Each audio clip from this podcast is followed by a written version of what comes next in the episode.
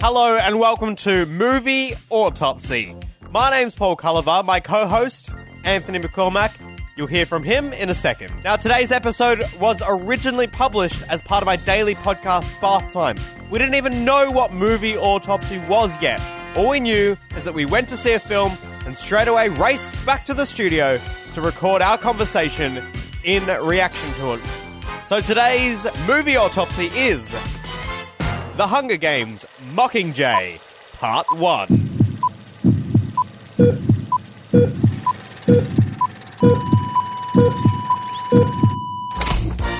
Anthony McCormack, welcome to Bath Time. Never been here before.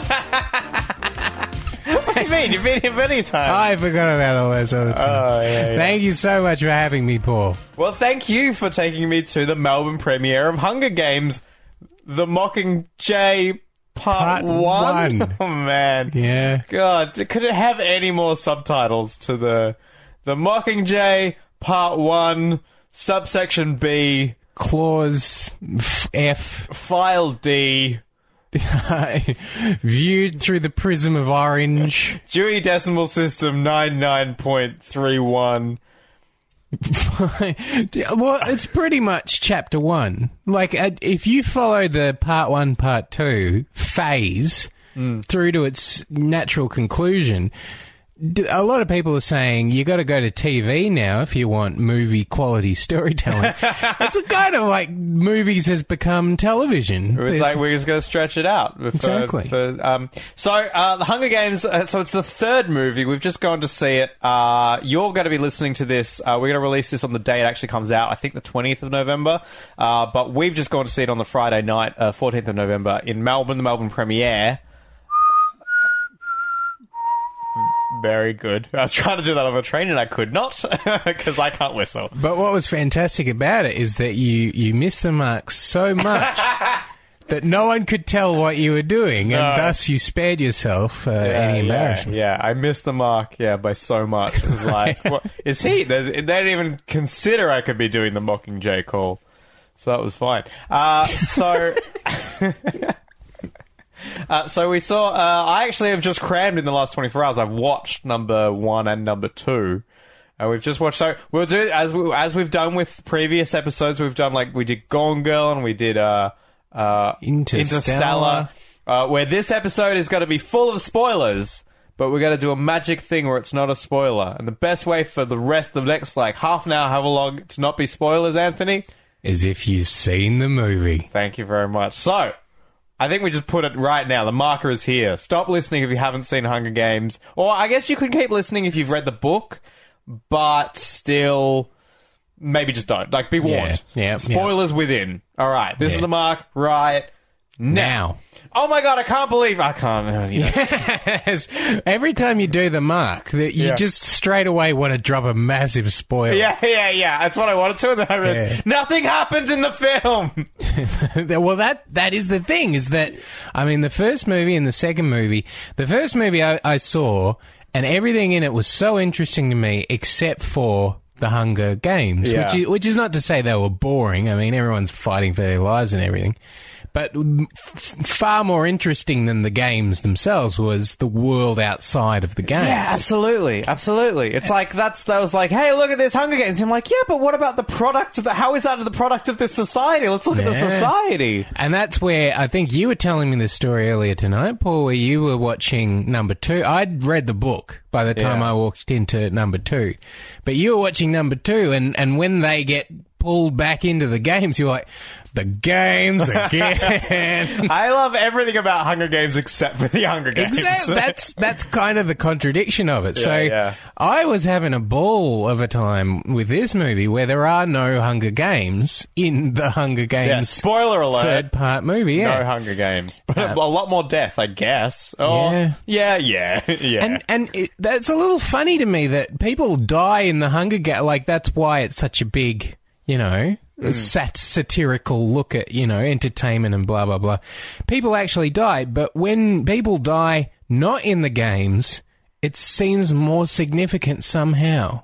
Yeah. Well, it's it's it's like a it's like government sanctioned death in the Hunger Games, and then well, it's still government sanctioned, Well, but yeah. it's, well, it's Well, interesting. it- it's almost like you're taken in by the, the its own satire. Like you're watching people being killed for entertainment, and you're like, "Oh, but that's okay. They're just being killed for entertainment." right.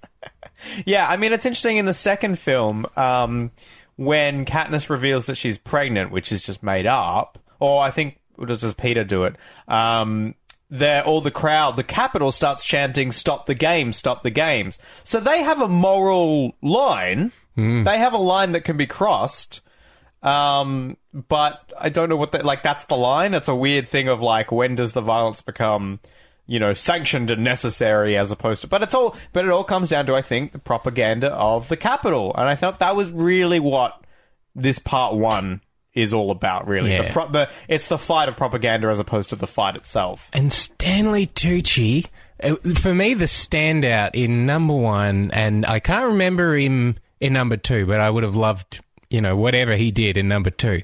Because his character and the way that he plays it, and I'm so glad they found a place for him in this third movie, where it's, you, you always felt like there's, there's a line of like, how much does this guy know what's going on and how much is he just, you know, the Effie Trinket kind of airheaded kind of, I don't really know, but whatever, know, tell me who you're dating kind of thing. Yeah, yeah. And to he's have- the he's the host of like the the he's the Gretel Killeen of the Hunger Exa- Games. exactly. like the host of the TV show. Yeah. And for for him to be doing the, I can't remember if that's in the book because we should establish as well that I I am a book reader and you are not a book reader. Well, I, I'm a book reader, but I haven't read these Oh, yeah, books. yeah, yeah, yeah. I should say. Uh, that's what I meant. I weirdly enough, I well, let's go into it. Like I did a lot of reading in my teens, and now I just consume whatever they make into movies, and I don't read that much anymore. yeah, well, it's kind of like if it's a good enough book,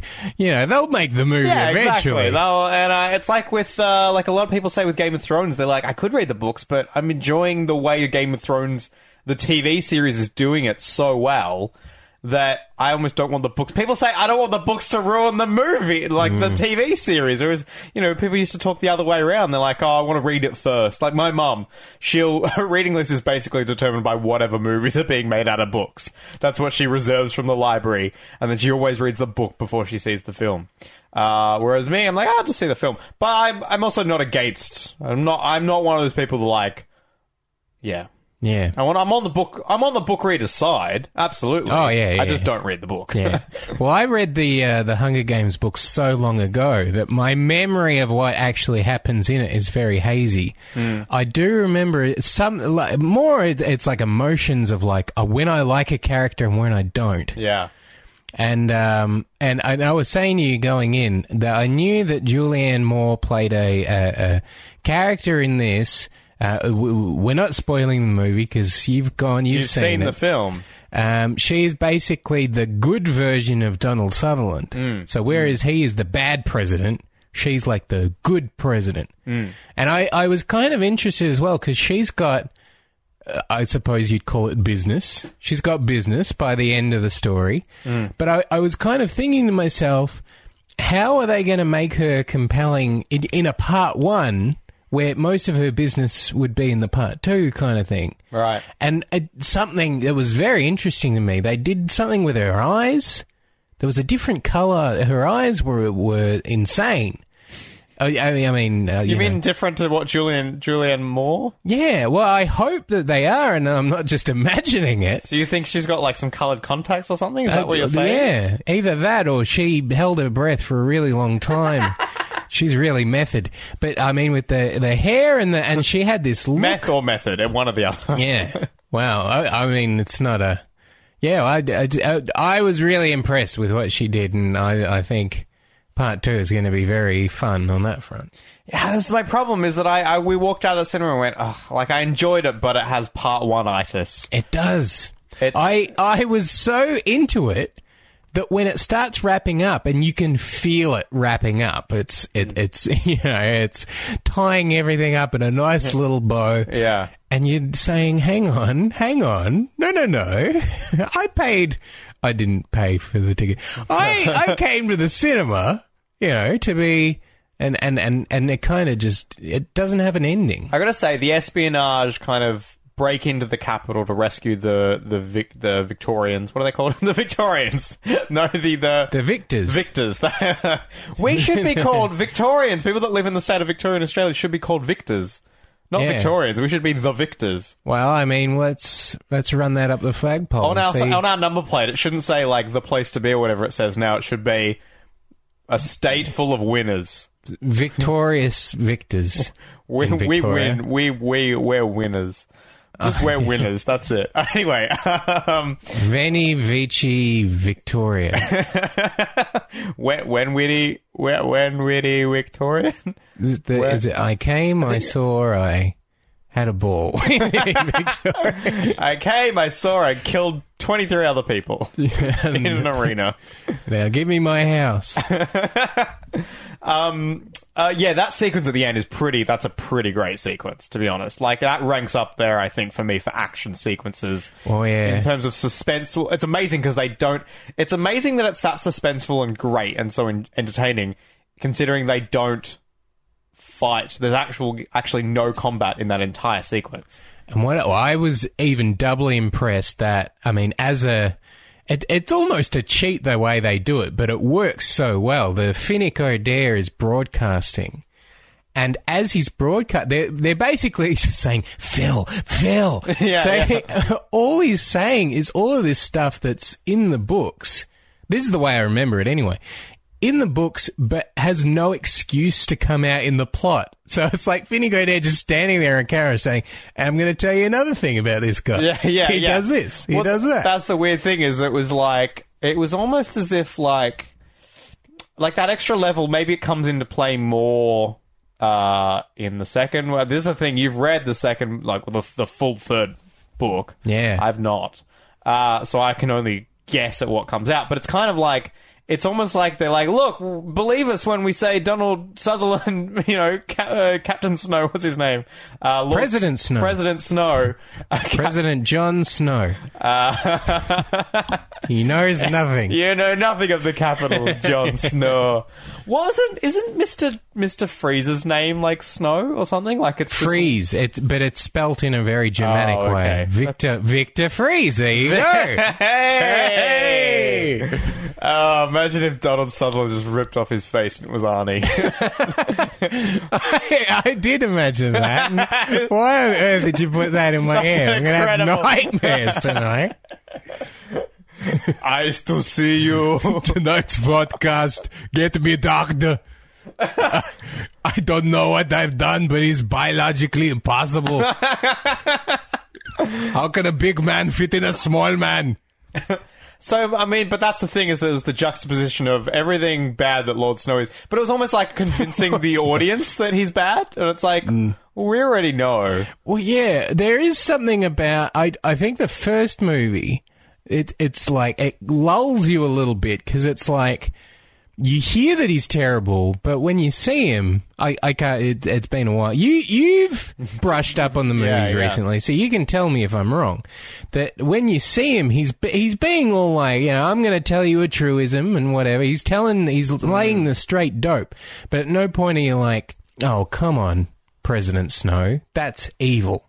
That's just plain evil. But I think maybe it's my like, uh, you know, um, exposure to dystopian like texts and literature and all that sort of thing is that uh, my brain is maybe trained to go, well, I can see the totalitarian totalitarian state he's running, therefore he is a bad person. Yeah. Like that's maybe in my automatic head. Whereas I guess for like a lot of like teenagers and stuff watching it that are like f- teenage fans of the book.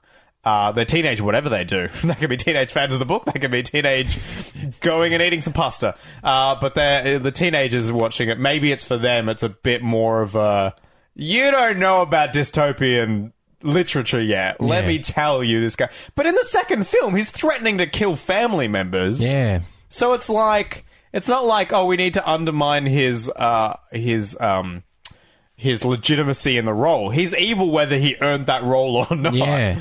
Well, I I get the sense the first story is you know, if you sat down in the room with this man and had a talk to him, he could be pretty reasonable. Mm, mm. And and you get that sense as a viewer, as a reader, and you're like, oh, if only they had the chance, you know, to just sit down, and just talk. Like Katniss is all like, oh, you don't, un- you don't understand what I've been through. I'm just trying to do the right thing here. My sister, you know, Peeta, I want to keep everyone alive. Mm. That's all. Under- like, and you say to yourself, oh, all the president needs is to understand that, and he'll he'll, and that's like the tension going into number two, where it, it it slowly, you know, you're like, oh no, he's misunderstanding. He understands. He knows exactly what's Yeah, going yeah. on. I was curious about the fact that, like, oh no, well, I guess it gets explained. The reason they let them escape the capital is because Peeta's been turned into a, a weapon, a river song, if you will, uh, Mm. for any for any Doctor Who fans. Or uh, I'm trying to think of also the other character. Was that character in Firefly? Is a bit like that. Um, oh, the uh, the Tam girl, Yeah, River, yeah. Ri- Ri- River. I think no, I, was- think you're right. Also, River. Hang on, I need, We need to, to look this up because that's that's kind of almost like it's a nod to that. I think you're right. I think it's River. Oh, yeah. that's that's a connection I'd never seen before. Yeah. Because I, I I know it's Summer Glau, so Summer is in Summer River is coming into my head.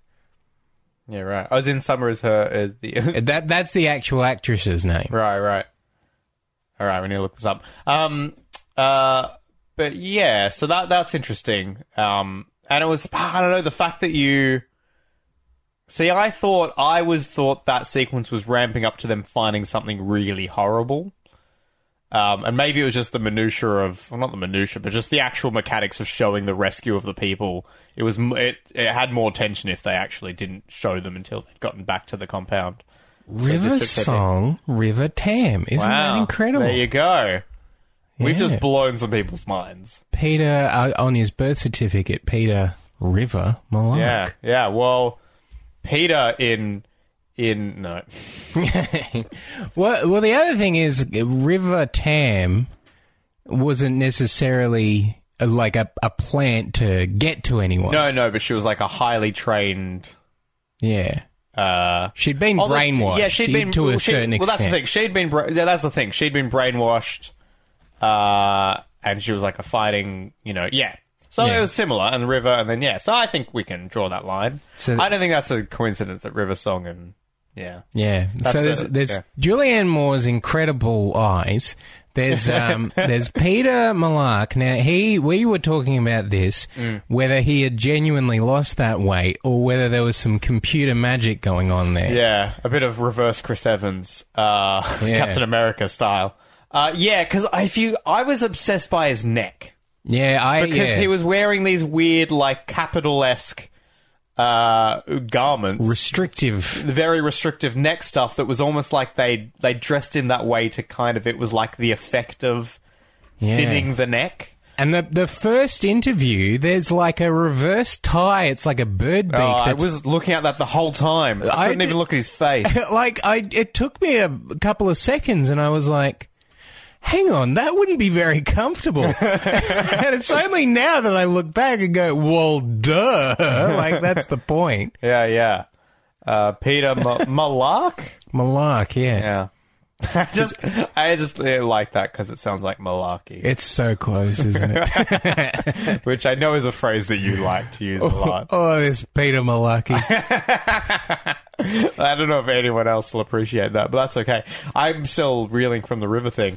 Um, I feel like I discovered that a couple of years ago and then just didn't share it with anyone. It's kind of been, it's been sitting in my body, my brain. oh for a I'm long glad time. you got it out Yeah, yeah. all over the table Oh, I'm sorry about that. I'll clean that up later. that's fine Uh, but yeah, it's got it. Even though it has that really cool sequence, and it's yeah, it's interesting because I think the whole time I'm like, let's go, let's go, let's just beat up the capital, let's go, and it's almost like it kind of doesn't explain why they haven't just gone and done that. Like it's not quite like why aren't they? Like they're fighting a war of words. That's the the ep- the, the episode. It almost is like an episode. Uh, the film is really it is all about hearts and minds yeah um, which again is a bit of a satire on sort of American foreign policy and stuff. Uh, and, and there was a the, the very first pe- piece of propaganda that they did, the Pro Pro or whatever it was. Hmm. Pro Pro sounds a lot like True True. It's like Cloud Atlas all over again. You speak to Choo Choo with through the Pro Pro.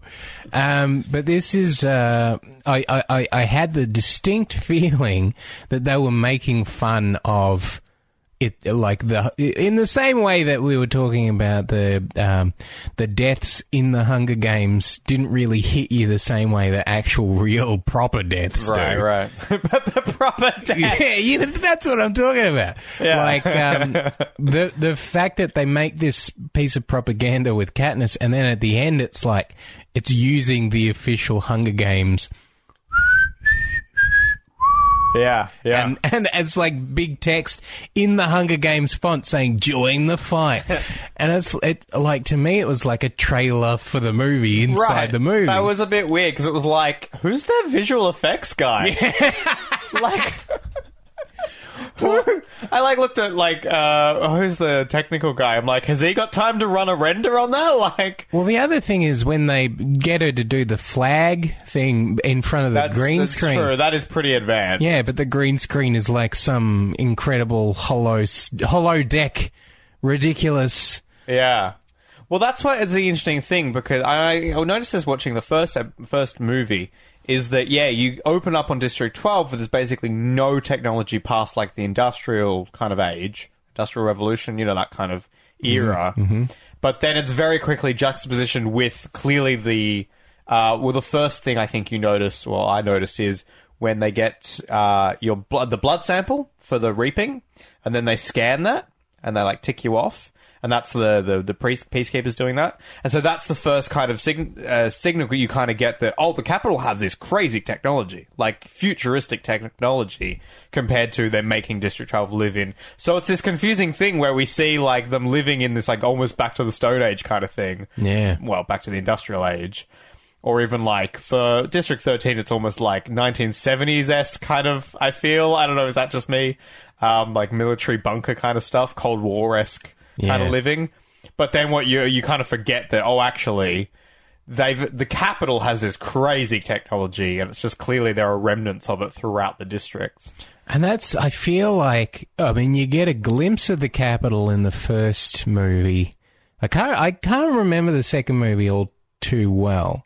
But where they are the, um, you know, the, the challengers in the games and they come and they stay in the hotels and the hotels are luxury through the eyeballs. Um, but uh, as well, and, and even now that we're out of the games, we seem to be spending more time in the underground District 13, and, and, and you don't get into the capital at all. There's no entry. There's, Yeah, that's the thing. We have no point of view on the capital. So there's the whole talk about like winning the hearts and minds of not only the districts but also the capital. Like, oh, we need to broadcast to the capital, all that sort of thing. the capital. The capital. well, it's kind of that- like that's what District 13 call it. exactly, exactly. They're like capital, more like crapital. I, I thought to my head, that's District 13's nickname. It's Yeah, kind of yeah. like the capital versus the capital. But that's the thing. Yeah, you don't see any of the regular peeps at all uh, in the capital, so you don't actually know what they're like responding to. Uh, or even like the fact that there's partly any power. Are they actually starting to live like? Is that dangerous for them? We don't really know what stretch of time this is, whether it's been a couple of days or whatever. Hmm. But if you have a civ- civilized society that's re- relying on running water and power and that sort of thing, you take away power for a couple of days with no aid or assistance. That's gotta get. That's gotta be worse than say the society that was living without it in the first place. Yeah. Right, like pestilence and disease and on lack of food and all because all your processes for serving up food and water and all that sort of thing, they're all going to break down. Uh, so in theory, the capital is pretty screwed without power. You know, past a week or so. Mm, so I then don't. it well- becomes a capital very quickly. and that and then that's absolutely a way for the people to start turning against the government. So I think that'll be interesting to see uh, whether that plays out. I'm really curious about that kind of thing. I'm interested if we're going to get into the capital in part two. You kind of feel like that that needs to happen. Like Yeah. that's well, surely that's the big. I'm assuming there's a big set piece warfare. I kind of be disappointed if that doesn't happen. Like capital Well, under siege. It's almost like the second we, as an audience, get into the capital, it's not going to be the capital anymore. It's going to be war torn. Like yeah, that's probably the last half an hour, forty minutes of the movie. Has got to be That's probably they probably won't get into the. I'm guessing. Yeah. uh, they'll get into the capital in the last 30, 40 minutes. Uh, and I yeah, I hope it's not just like a stealthy mission to like kill Donald Sutherland and then oh cool we killed him that's the end of the movie. I hope it's like full on. I I think there's more business with with President Snow before it's Yeah, before yeah. he's all said and done. Yeah, absolutely. Yeah, you don't want it. Yeah, I don't want it to be a disappointment. Like Harry Potter for me was disappointing when they depicted it in the film. It seemed like it was, even though that was an epic fight at Hogwarts. It like when Harry and Voldemort, like I didn't feel it when they Yeah. faced off. It was just like, okay, we're here now. Oh, we're fighting. Oh, Voldemort's dead. It was like it was really like, ah, well, I feel like it should have been much more epic Yeah, milk that sucker for milk that worth. sucker. So hopefully Hunger Games does that as well. But it, yeah, it's it's it's a frustrating film because it's we know it's part one of Yeah. two, and you're like, and and it was so good. Like to to my mind, before that non-ending happened, Hmm. That was my favorite. Hunger, and it was the Hunger Games movie I was hungry for. yeah, Because the the first two, I mean, the first one I, I watched and I'm like, I can't wait for number two. I read the book of number two and it was like The Empire Strikes Back, but in Hunger Games terms. Like, uh, what I really like about the twist in number two is that it it reads so much like the first story, and in Harry Potter terms, it's like, oh, I bet it's Voldemort again. you know, he's found another way. He's written himself into another book. Um, but by the time the ending hits you, you realize that you've been reading this surface story, and all of this stuff has actually been going on underneath Yeah. and behind. And and that's where I feel now that we've got this third movie. It's almost like a big, huge one piece. Like Yeah. they're talking Yeah. about splitting the, the three into two parts, but it's kind of like three. The three books are one part. Yeah. There's in a the- there's a very continued on story, isn't it? in- Yeah. in the sense that it's delaying your gratification, and it's only now that it's giving you what you need. It is a little bit because at the end of every one of these films, I'm like, I want to know the next bit of it. Not not like I want to know what happens, but more like I felt like you were building to. Yeah, I've, yeah. It's like at the end of the first uh, Hunger Games, i.e., the 74th Hunger Games, it was like, this is where shit happens now. And like, I actually, when I first watched the film, I actually, now readers might hate me for this, I went on the Wikipedia and like read the, the this is the thing, I read the story of the rest of it. I've now forgotten it. Uh, but I was like, I don't know, I just want to know what happens because clearly shit goes down. Like, it's Oh, not yeah. just going to be like three ga- three versions of the Hunger Games and then that's the end. Well, is Everyone it- goes home. Would it be fair to say it's kind of like eating a chocolate cake, but the first part is just the flour. You're just eating nothing but flour. You're like, well, that's all right, but I I feel like I'm still hungry. And then the second part has some more flour. we got to get a lot of flour in there, and and a little bit of egg and a little bit of cocoa. And then you come out of the second one saying, oh, mm, got the cocoa taste in my mouth. Oh. But then the third one, they're grabbing you and they're shaking you up. I don't know what ingredients go into a chocolate cake. You know what? I've just.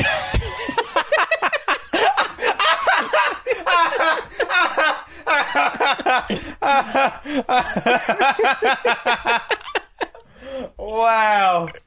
Oh man, I almost let that go. I almost let that go. And then I thought about it for half a second. Oh, worst analogy ever. falls down very quickly. Holy shit. I challenge anyone to make a chocolate cake that is eighty percent flour.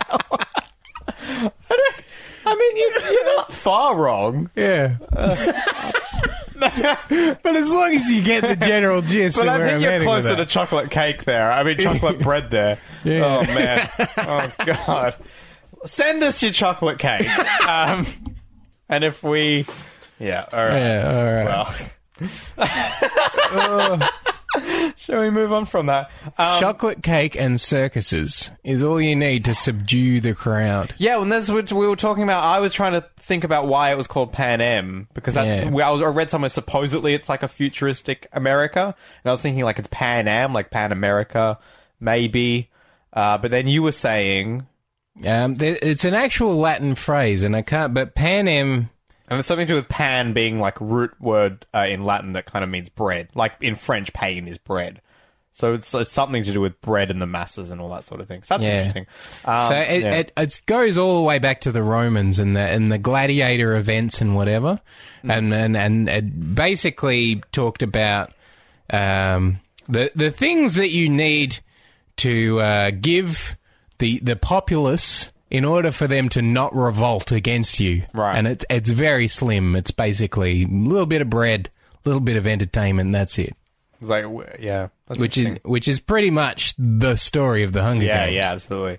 Um, it's interesting. Uh, I realized I mentioned on an episode a couple episodes ago how I watched Snowpiercer, and it's very similar. I realized how similar basically the districts are. I just wanted to make this quick parallel, and we'll move on. Uh, is that the districts lined up and they all serve a different purpose is actually very similar to Snowpiercer. But then also, if you think about it, very similar to a lot of dystopian texts where. Like I was mentioning the Justin Timberlake one, where it's like he actually goes through different districts and like spends more time every time he does it. Uh, and yeah, it's a, it's a kind of a maybe it's a trope of dystopian kind of text that people are segregated, but also then each segregation has like a specific function to do, which actually in economics in in like a capitalist society almost doesn't make that much sense because sorry to get a bit technical here, but if you think about it, every district is a mini society. So then to make everyone in that society a specialist in a particular field and then it's almost like for many societies to function, you'd almost want different people to be good at different things. So it's, it's Yeah. confusing how that works. But Yeah. from a from like a societal standpoint, I don't know if this is off topic, and I suspect that it is, but I've been playing a lot of Monopoly because on the on the on the on the pad because the you know the the store that sells Monopoly said, "Hey, uh, have some Monopoly for free." And uh, and the firstly the AI behind it, what a cheating scum! oh really? Oh, I've said it. It, it couldn't possibly be any easier on the easy setting. But there, like it's, I've played Monopoly, you know, back when I was a kid. no, I played it a lot of times. I never realized until I played it on the on the pad that as you go across the board, the properties actually go up in value to the point where the the um, the property that is right next to go, in other words, on the other side, like the last property, Like Mayfair. Mayfair in For- the in the UK. Yeah, I, I can't remember what the US version is, Oh, I don't know. No, and something like um, Mayfair. But uh, it's probably like Wall, uh, like Wall Street, or yeah, that my sounds guess is like Wall Street, something New Yorky. yeah. Um, but that is not only the most expensive property, but if you have a hotel in that property, you're basically you've won the game. Like anyone who lands on that is screwed. Yeah. Um, to the point where you make that analogy of like everything in a straight line, like, you know, having all your specialists in, in all these different places and, and Are you saying that Monopoly is a dystopian board game? pretty much like I've been reading up on the history of Monopoly and I believe it started as a, it, it was called the landlord's game. Yeah. And it started to teach people the lesson of, isn't this ridiculous what we're doing with property? Well, yeah, it's basically yeah, because the rich get richer and the poor get poorer. Yeah. That is monopoly. It is Yeah. capitalism. Yeah, absolutely. and and people kind of took the wrong virtue out of it and said, "Hey, it's really fun when we win." oh wow, that's so true. That's horrifyingly true. It is. That's and that's why capitalism will stay how it is because all the rich people will be like, "Isn't it so great how much money we have?" Oh yeah. Uh, but they're like, "What about all the poor people?" Yeah, there's poor people, but look how much money we have. exactly. Why don't they buy a Mayfair? Yeah, That, Yeah. That'll suit them, right? Go give them some eighty percent flour cake. Let them eat this disgusting oh man.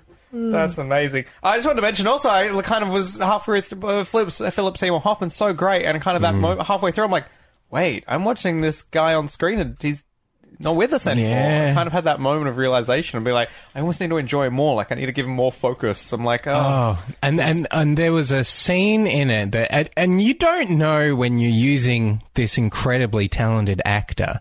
You know, you don't know on the day that however many months down the track we're going to lose him forever. Hmm. But I'm so glad that they had this scene where it's it's it's Julianne Moore and and there's a whole subtext there which is really great about she's very cold and to the fact, and this is what you get, just the facts, ma'am, and and he is kind of in her ear. Um, you know, kind of, well, let's sell it a little bit. Let's make it sexy. Let's, you know.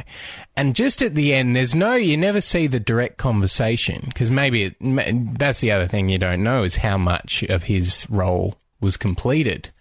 So it might Well, even be. they, no, they. I, I read something pretty soon after he passed that supposedly he had shot everything. So not including maybe any pickups they did need, Yeah. but he had shot his entire role, But it was a- uh, including part two. it was a great where you s- you go from A to C and the B is implied. Where it, she's giving this speech and it's this beautiful warm speech, and then you just pan across the crowd and there's Philip Seymour Hoffman wording along with the Yeah, speech, yeah. written every single line, and then when when it finishes, and he gives this beautiful clap to the, and it's just it's everything in, in it is so it's his character but it's it's you, you see a little bit of Philip in there too, mm. you know, that you see in all of his other roles. Like it's that that wonderful little playful kind of I'm genuinely clapping, but also I'm so glad this worked kind Yeah. of thing. Um, so that was yeah, that was really lovely to watch. Uh, and it's kind of Hunger Games. Like I was so- when it, when the series started, I was so ready to dismiss it, just be like, oh whatever, another young adult Twilight, whatever. Mm-hmm. But they've. I like that they went, no, we're going to do a serious. It's going to be funny in place. Actually, this had more. Funnily enough, this movie I think had more humor than the previous ones. I found maybe it's more being sit viewing it with people. Uh, like in a cinema, there was a lot more laugh out loud moments. But maybe it's also because they realized they needed more humor because there's so much dark, Yeah. dark shit going on. Well, I remember the first one. I went to see it with the lady, and uh, it was a cinema full of young children, and uh, it was in the games. And I can't. It was a, a, a really. It was a bully, basically, one of the contestants, and he's a bully. And he comes back to. Is there? A, and jog my memory here. Is there like a little kid that's guarding? A pile- Rue, probably. it might not be Rue, but uh, this this bully comes in and just smacks. In other words, just kills a kid. Oh, he with a- cracks his head. Yeah, that's right. Because they're defending the big pile in the middle, Yeah. and then um, uh, Katniss shoots of an, an arrow, um, which uh, clips open a bag of apples, which set off some landmines, which blows up all their loot. And then the people come back and realize the kid guarding it has obviously done a terrible job of guarding stuff, and so he straight away just breaks his neck. Yeah. The entire cinema explodes into uproarious laughter. It's the funniest thing they've ever Really? seen. Really? Oh yeah, they love it. And and the lady turns to me and with the serious dire look on her face saying, These children are laughing at murder. Wow, that's amazing. See, that's the thing. You don't get that. It's always interesting. I, you don't get that from just watching at home. You don't necessarily get that sense. Even if you would in the cinema laugh at it, you don't know that if you don't watch it in the cinema with people. Uh, I think that's really interesting. So, but um, what, what I was going to say is, yeah, I was so ready to dismiss the whole series, but they've done it in like a serious, almost like a, I was going to say a Nolan-esque. Like it is like a gritty, like they're not trying to make it too fanciful or whatever. Obviously, the Capitol is a very fanciful sort of space and and and uh, city and everything, but they've done it in a like let's actually make this grounded. Let's make it like emotionally make sense. Let's make it like cinematically very like nice and no, it's not overly airbrushed or anything where some of these like TV and movies can be. Um, and I really like that, like visually and and, and emotionally and storytelling wise, it's all like a very it's a, uh, adults can absolutely enjoy this film without it being like oh, it's just a mushy love story, whatever. Uh, which I really like, so that's cool, and, and, and that's why it's really cool. My point where I was getting to this, the fact that they've done that means that they've brought in this amazing talent, like acting, like acting names, like Donald Sutherland, Philip Seymour Hoffman, Woody Harrelson, like so many great actors that you're like, they wouldn't necessarily, they wouldn't, they, they'd have to get like up and comers for all this kind of stuff, or like you know central casting or whatever it is. Yeah. Uh, if it was like a bit more trashy, if it was a bit more, but because it's such a gritty, like down to earth film. They're like, no, this is a good role. Like, this is an amazing role for Donald Sutherland. It's an amazing role for Philip Seymour Hoffman, for Woody Harrelson. Like, they really inhabit these characters. Um, so I think that's really cool. I just wanted to mention that. And um, I, I felt towards the end as well. This is spoiler territory, but it's not spoiler because you've seen the movie, where um, they, they, the team has arrived home, and it's like, oh, they've brought Peeta back, and and the last time you saw him, he wasn't looking too good. And then um, when Katniss rushes into the room, and there's the the person that, that's ripping themselves up from the bed. And and my first thought is, my God, it's Peeta, and he's even skinnier now, and he's bald, and he's a woman. but like it's, it's Jena Malone, and and I'm, Yeah. I mean, probably what three seconds of screen time, mm. and she has not been treated well by President Snow. No. No. So, and and that's that's the power of the story that people are willing to. I don't know how much of that is computer magic, how much of it is you know. Oh, okay. I see what you mean. Yeah. Uh, but she is willing. She is willing to say, you know what, dirty me up. You know what? Well, part of the thing is probably because it's three seconds worth. That was pretty like inexpensive to do in, in graphics. They're like, we only have to render three seconds worth. But I kind of liked that it was like, would would she that- show up for like you know six hours worth of makeup to? I mean, you're not making Nightcrawler out of her. You're giving her some bruises and stuff like that. But Well, I don't know. You, it depends what they show in, in the next one. Whether she's much more mo- yeah, Yeah, prominent. See, I wonder whether there'll be a time jump for number two. If, if that allows for part two, but I don't know. We'll see. But I I- mean, she was. I pretty much. I really enjoyed her. She had a kind of cool, spunky character, obviously, uh, in number two. So it's kind of. I'm glad that she's still around. I remember her t- taking the clothes off in the elevator, which I don't think was in a book, but Ah. it, but it was a nice cinematic way to say this is a lady that just does not give two rats. Yeah. She does not give two flowers about. she doesn't give a single solitary turnip. I don't know. Um, although this the other the final thing I wanted to mention. Speaking about like strong female characters, it's I was thinking about it's really cool that obviously Katniss is the lead character and there's a massive movie franchise behind this one like a lead female character and people have got behind it and like people are on board with that. Like that's amazing. That's great. There's a huge action series effectively, action fantasy whatever. That's the lead role is female. Like that's there's actually I don't know. Can you even think of any like Twilight? Obviously, there's a, Well, I feel like now there's a rush to. It's a kind of like you know Yeah, the well, Americans and the Russians rushing to the moon. Well, it's interesting because uh, yeah, DC have slated Wonder Woman for 2017. Uh, Suicide Squad for Marvel, which is going to be Harley Quinn, which is the Joker's kind of offsider, Mm-hmm. as well as a whole lot of female like kind of anti-heroines. And Captain Marvel was the big announcement oh, as Oh, well. yeah, that that's they're right. going to do a female Captain Marvel. So there's a heap of them, which is really cool that they're finally going to have some. Whi- which, if Oh, you sorry, look at, I was saying Marvel's Suicide Squad. Of course, that's DC. I'm mixing that up.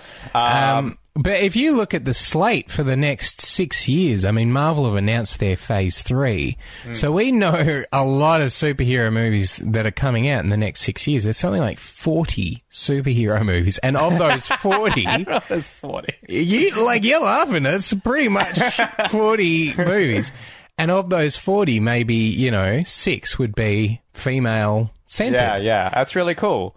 Um, It, it well, it's cool that it's not zero. It's cool that they're well, bringing the, the Yeah, yeah. ladies in. Oh, obviously, you'd like more, but like the Yeah. fact that there are there until now there hasn't been one Marvel movie uh, in the universe with a female lead. So it's great. Great. Yeah. They're like do one, that then let's build on it, kind of thing. Yeah, for Um, a really long time they were, oh, you know, we couldn't possibly do a Black Widow movie, but now they're actually bringing in. Yeah.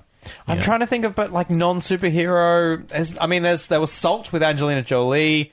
Never got a sequel, unfortunately. I was really curious about that because that movie was very short. It's like a, an hour and a half. Yeah, that almost felt really, like a part it- one. yeah, definitely. It ended with going right, let's do it, and then I think there was intentions to do a sequel, and it just never happened, which is a pity. Uh, I'm trying to think of other kind of lead females in kind of action roles. Not that many. I mean, there's Red and Red Two. Um, with kind of older, anyway. But uh, the, the thing is, uh, all I wanted to say is it's awesome that that exists and Hunger Games have been successful and people have got behind that. But uh, it's interesting that almost Katniss actually doesn't drive the story that much in It's a lot of terrible things happening to her. yeah, that's the thing. Is that I mean, almost the whole the whole series, like Hunger Games, she gets well. At least she she volunteers, so that's one proactive thing she does at the very start. Yep. Uh, and then really, she's left in the dark. She's kind of along for the ride pretty much the entire of two until entirety of two until she kind of messes up the plan by breaking through the force field, but it ends up being okay even though they capture all those other people. Um, and that's the thing you were talking about because you don't actually know, and you still don't know what the end. and that's really what the full plan was, whether they were going to get everyone out or not. You were Yeah, saying yeah. maybe in the books it suggested that the plan was only ever to get Katniss out anyway. Yeah, But we don't I- really know what the full plan was because Katniss just goes and screws it all up by breaking the force field, and I think they just improvise. yeah. Um, so that's really the only proactive thing she does in that. And then in this part one of Mockingjay, she's really just along for the ride and keeps saying no to things until she says yes to things. You know what I mean? Yeah, well, uh, there is that kind of, you know, follow her with a camera and don't script for her, let her be her kind of thing.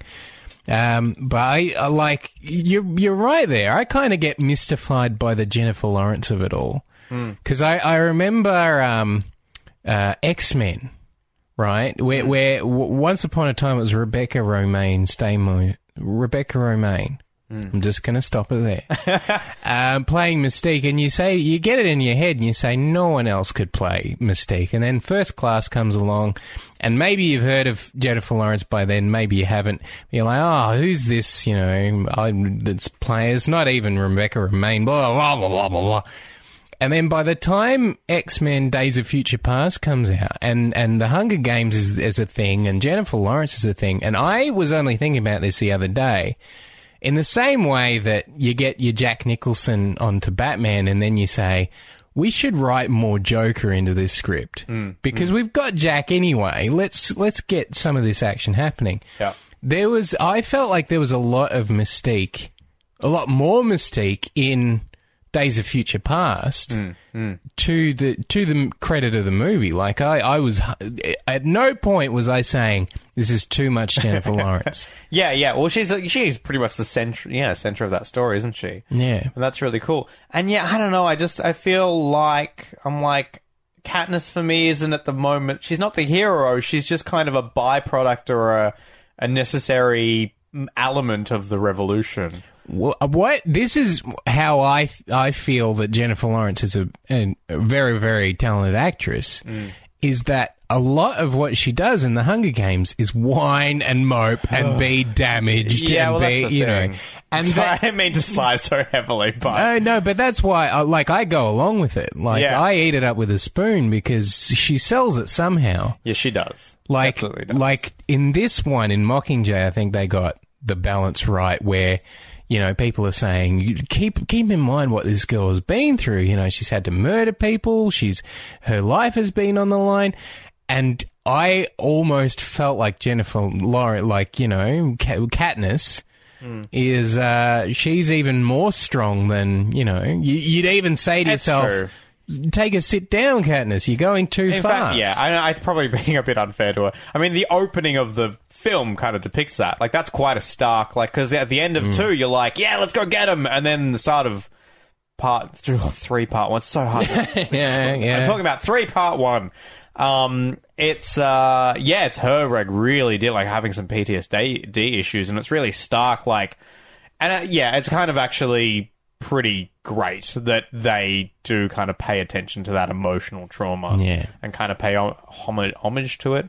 Uh, like kind of be like, this is a serious issue, but it's, I don't know, at the moment it's just a bit like, uh, I guess maybe it's more like, I just want you to get up and fight more, but that's maybe just me.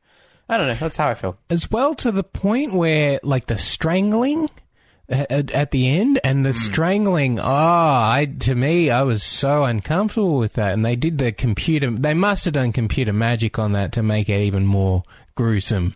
Yeah. you know. That was, yeah, that was pretty violent. and and that he she had to wake up, you know, with the brace on and, and whatever, and and you you say to yourself almost to the point where they had to make it more gruesome that you could still buy that she was like a strong female kind of, Right, you know, and and have the and.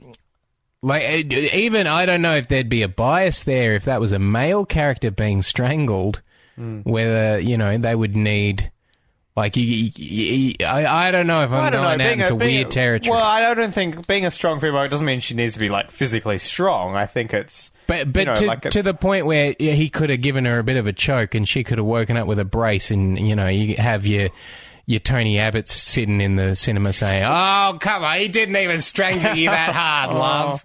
You know, you, you know what I mean? Oh. Yeah, like don't precious know. little flower. But then you know, I I don't know if they Yeah. have test screenings. And they come back and say, "We want you to choke her really terribly. We want him." Yeah, Julien Blanc was certainly in the cinema. Like, bravo, bravo. I I was really un- like to me that was pretty much gore.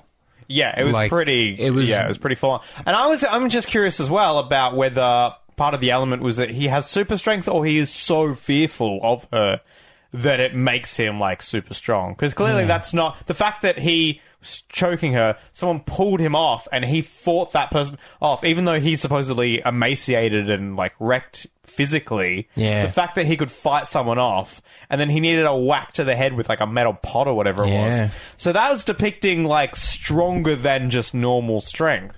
That's Yeah. not just someone that's hanging out in the Capitol eating, you know, fine foods or whatever. That's uh, that's some crazy strength going on there. So I don't know if they'll explain that a bit more. That like, why is he physically so strong despite his physical appearance? Um, or whether that's yeah, like it's like It- it's it's almost like they went to a point of kind of depicting that he is very strong. It well almost to the of how you know uh, like uh, her neck with the computer magic that it wouldn't necessarily do that physically. I I don't want to think about it doing that actually physically, hmm. but that they represent it that way visually. It's almost like her neck is butter. You know what I mean? Like it's so. Oh, it's terrible. It's it's terrible to think, and, and what they do to her eyes, where Yeah. that they're getting all and and to me, oh, this, it's uh, yeah, oh, I, I don't know if we need to put a warning on the front of this podcast that we talk about this terrible, terrible scene. I think. Well, you've seen the film. There's nothing worse than that. Um, but um, there is nothing worse than that. That's true. Oh god, I can't believe they talked about that graphic scene that I've already seen. Like, I think it's fine. I feel like part of the impact from that scene was that you've seen that scene so many times before. And th- that is the length. There's a certain length where, like, you fight the guy off, and then you're breathing again, and the person's mm. offering to help you, and you're like, "No, I'm okay. I'm Yeah, okay." yeah. And and there's a certain length that it's like, no, no, no. This has to, you know, for the purposes of the story, you have to die, and it has to. The audience has to be convinced that you are dead. So I'm- it's just going to be a little bit longer. And it was it was death time. You know what I mean? Like Yeah, that's he strangled her for death time. Yeah, like, uh, yeah, it's very often it'll be like, uh, like two people fighting, strangled, gets up, keeps fighting. Hmm. Uh, or like the the Inglourious Basterds one, where I think Yeah, that's a, the that's a- Diane Kruger. Yeah, where she gets choked to death. Yeah, yeah. Uh, it is an uneasy amount of time. It It's is. a- it it's- yeah. almost calls to attention the um, the J.J. Abrams trick, and he did it in Lost. I, I, the other side of it is I'm not sure if it was him in Lost. I, I just know that he was involved in Lost, and they did it in Lost. but they also did it in Mission Impossible Three, where you have the person whose heart has stopped, and the traditional, you know, trope is that you you do the CPR or the beating in the chest and whatever, and it doesn't work the first time, it doesn't work the second time, but the third time they get up and go, "Oh, thank you, thank you, I'm fine, whatever." They spit out a bit of water or whatever. Yeah. But with JJ, he likes to keep it going. He he, he did it tw- at least twice that I know of. Yeah. I don't know if he did it the first. I'm gonna say, time. well, they resuscitate Peeta in number two, and that feels like a like almost point past point no return. No return. yeah, yeah, That's where they quite an extended- really yeah. drag it out. Well, on that note, um, I feel like we should probably wrap up. I feel like we should really drag this out.